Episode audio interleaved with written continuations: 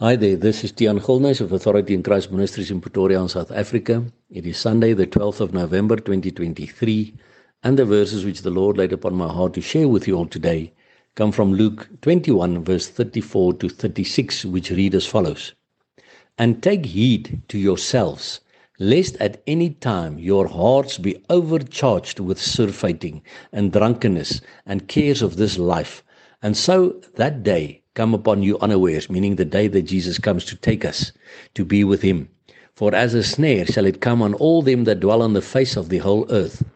Verse 36 Watch ye therefore, and pray always that ye may be accounted worthy to escape all these things that shall come to pass, and to stand before the Son of Man.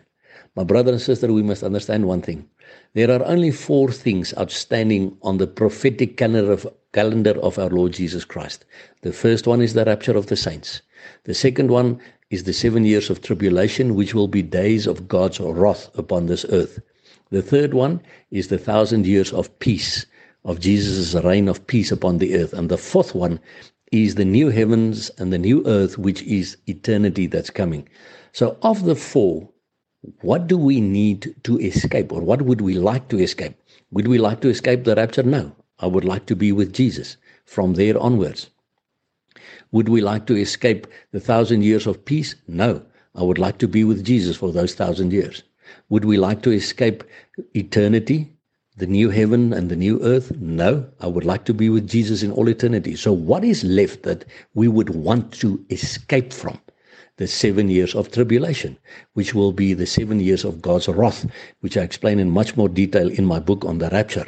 So, my brother and sister, we must understand one thing there is a condition here. Watch ye therefore and pray always that ye may be accounted worthy to escape all these things that shall come to pass. So many people say to me, Tian, is there one verse in the Bible that makes you believe in the rapture prior to the seven years of tribulation? Yes.